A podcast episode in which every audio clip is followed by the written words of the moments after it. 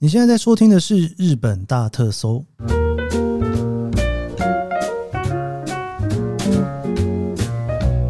欢迎收听日本大特搜，我是 Kiss 研究生。今天呢是二零二三年令和五年的一月三十号，星期一。我们这节目啊也算是到了二十集，哎，二十集真的我自己觉得还蛮辛苦的。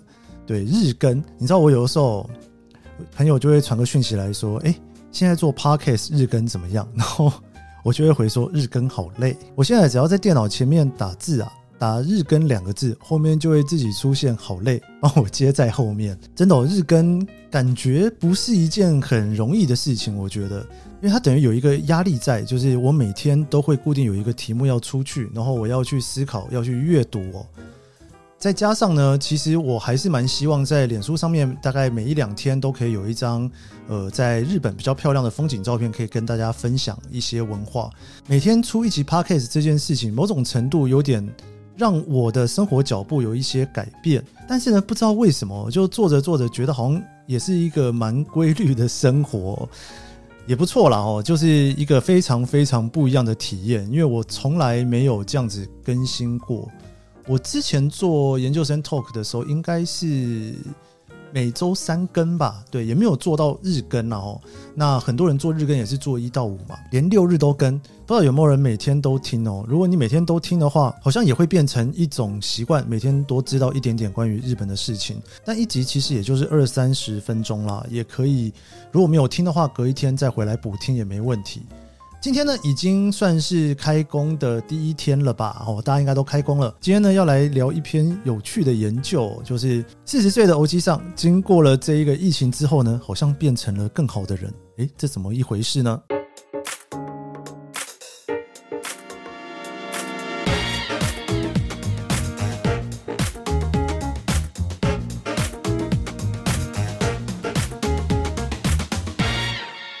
想要跟大家分析的呢，是一篇刊载在日经圈底上面的一篇文章。那这个文章呢，其实是博报堂哦，就日本非常非常大的一家广告公司，它旗下的生活综合研究所所做的一篇研究。博报堂生活综合研究所的报告其实还蛮多的哦。我之前在做研究生 talk 的时候，也跟大家分析过几篇，因为它是一个很大型的广告公司嘛，所以他总要知道说。诶，现在到底哪些产品，哪些人会喜欢，然后在哪里用？所以每一两年呢，都会做那种比较大型的调查，那随时也都会有一些小调查会出来。我自己非常喜欢看这类型的一些报告，这种形象报告或者是设计报告，从这里面你就可以看出一些日本整个社会上面的端倪啊。然后你在走在路上的时候，就会觉得，嗯，的确好像就是这个样子哦。这一份所谓的生活定点报告哦，它其实就是会问一些问题，然后去依照不同的年龄层，男生女生啦，哦，然后十岁、二十岁、三十岁、四十岁，各种不同的年龄层去问他一样的问题，看看。他们怎么想？上一次他们做这个报告是二零二零年哦，也就是说疫情刚开始的时候哦，二零二零年的十二月，他们做了一份这个报告。那接下来我要聊的这份报告是在二零二二年年底，等于疫情过了两年之后，不知道日本人对于这个世界上面的想象有没有什么不一样？那今天呢，特别聊了就是所谓的四十岁到五十岁的男性，他们在这两年之间的变化。我真的觉得这份调查还蛮有趣的，因为里面有一些事情哦，真的是跟我想的有点不太一样哦。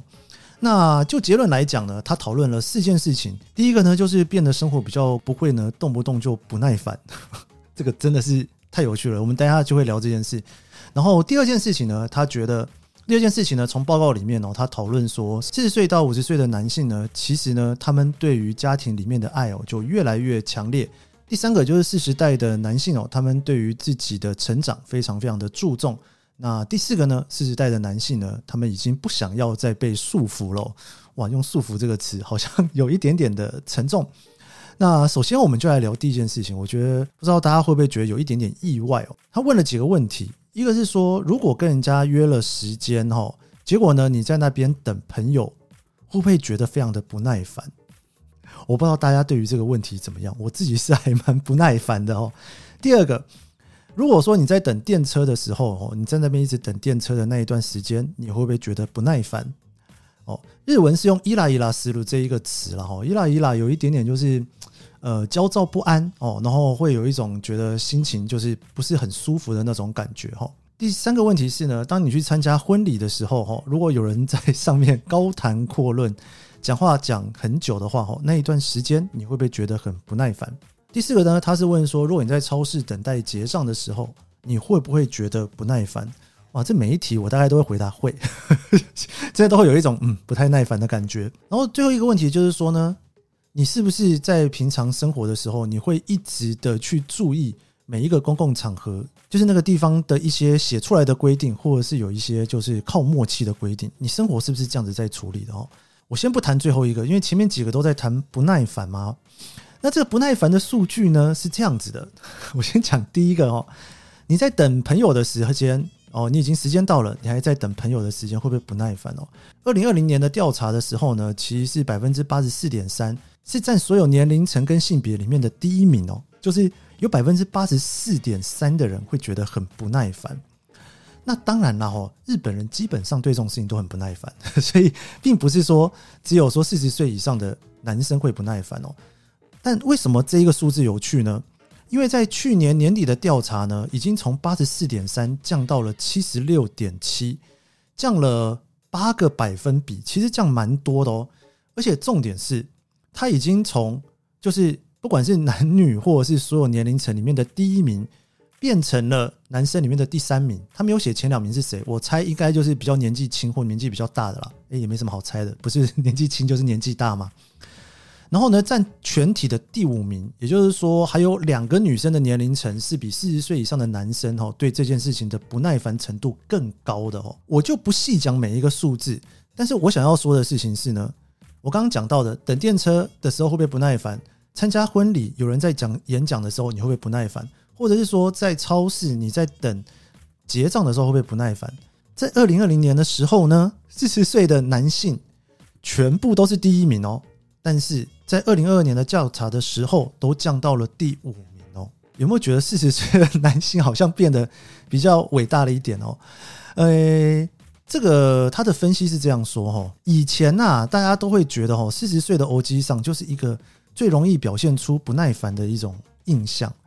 不过呢，好像这次的调查当中呢，觉得好像有点帮他们洗刷了这样子的一个地位哦。某种程度来说，因为这两年呢，其实有一个非常大的改变。那这个改变当然就是疫情了哦。四十岁到五十岁的男生呢，应该以日本的社会来讲，算是压力特别大的一个族群，因为他们可能已经结婚啦，有小孩咯，经济压力蛮大的。那又碰到了一个这么大的变化。不知道哦，这两年大家忍耐了些什么？对事情看起来的那种，就是很容易感到不耐烦啊，觉得为什么大家都不守规矩啊的那种介意感哦，好像也变得比较轻。我自己其实也觉得自己也有一点。以前如果跟人家约了时间就不到哈，没有按照时间到的话，其实我会觉得蛮不舒服的。但是呢，不知道是不是因为疫情的关系。就是不准时这件事情，好像变成了一个常态，因为真的有太多太多的变数在里面，所以反而开始接受了一些不同的变数之后呢，也慢慢的改变了自己对于生活的一些态度了哦。另外，其实还有一点我自己比较有感觉的，因为在疫情之前，其实我不是一个特别喜欢用手机在，比方说传赖啊，或者是刷手机什么的人。我大部分都会希望在电脑前面做，所以说以前我的手机啊，真的就是打电话联络的时候用，不太会真的拿起来这样子一直刷不停啦。如果坐车什么，可能也是听个 podcast 啦，尽量不要让眼睛一直看着手机这样。不过疫情也是蛮改变了这件事情，所以依照我看这数据，其实，在疫情当中，大家对于不耐烦的那种程度，其实都是下降的哦。大家其实都有一点下降，但是呢，四十岁的男生下降的特别的多哦。就是从第一名掉到了第五名，所以 真的是下降蛮多的。很有可能这些日本人，他们原本的压力在这段期间有一点点被释放出来吧。哦，第二个呢，他聊到了关于四十岁男性的爱。哈，那他问了几个问题，比方说第一个就是说，你是不是希望呢能够有一个非常圆满的家庭关系？哦，那原本在二零二零年的时候哦是四十九点八，现在是五十一点七，其实没有上升多少。但是他本来在两年前其实是占了男性里面的第四名，如果你用什么二十代、三十代、四十代、五十代去看，已经几乎是最后一名了。但现在变成了第一名，只差两个百分比，所以你更可能感受到是其他年龄层的人可能又下降更多吧？哦，不见得是上升的。第二个，他是问说你是不是想增加跟家人之间的时间？哦，这个也是呢，从原本的男性第二名提升到了第一名哦。第三个，他是问说，如果你的家人生日的话，你会不会想要送礼物给他？然后他也从男生里面的第二名跑到了第一名。第三个问题是你跟家里面哦，是不是有一些共同的兴趣？在二零二零年的时候呢，是男性的第三名，现在也到了第一名。你看这几个问题，其实都是一个蛮指标性的问题，就是说你是不是对于在家庭的生活啊，或是想要跟家里面的关系越来越好哦？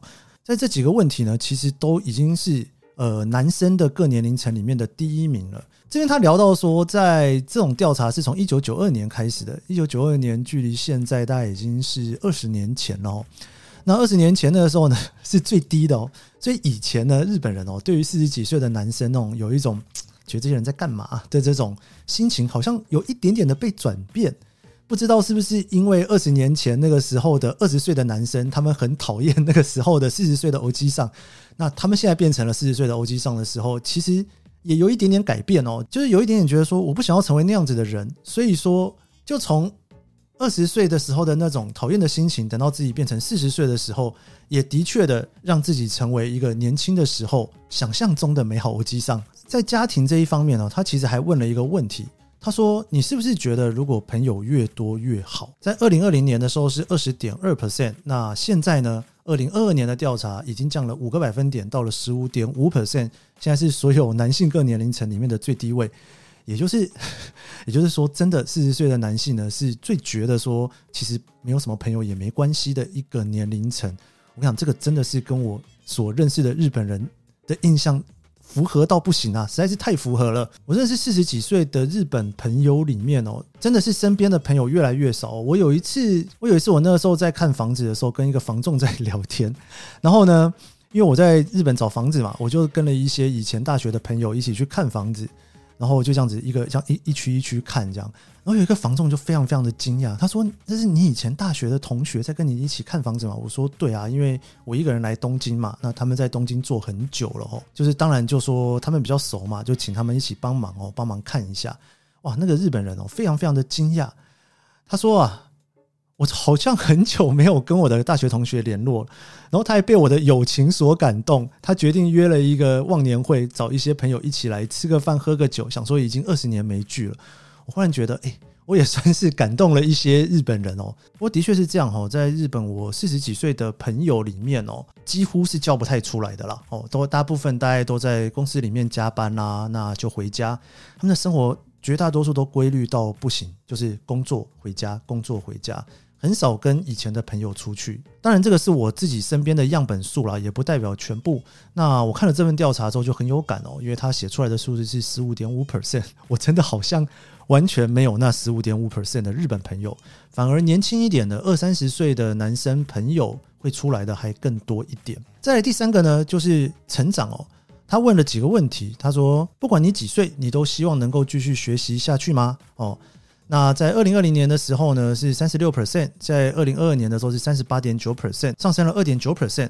不过呢，这个他原本哦是从男性的第四名里面呢，三十八点九 percent 成为了全部的第一名，因为上升的实在是不多，而且全体平均其实只有三十五趴哦。今年感觉上是大家都下降了，呃，可能这两三年大家已经有点不是很想要学新东西了。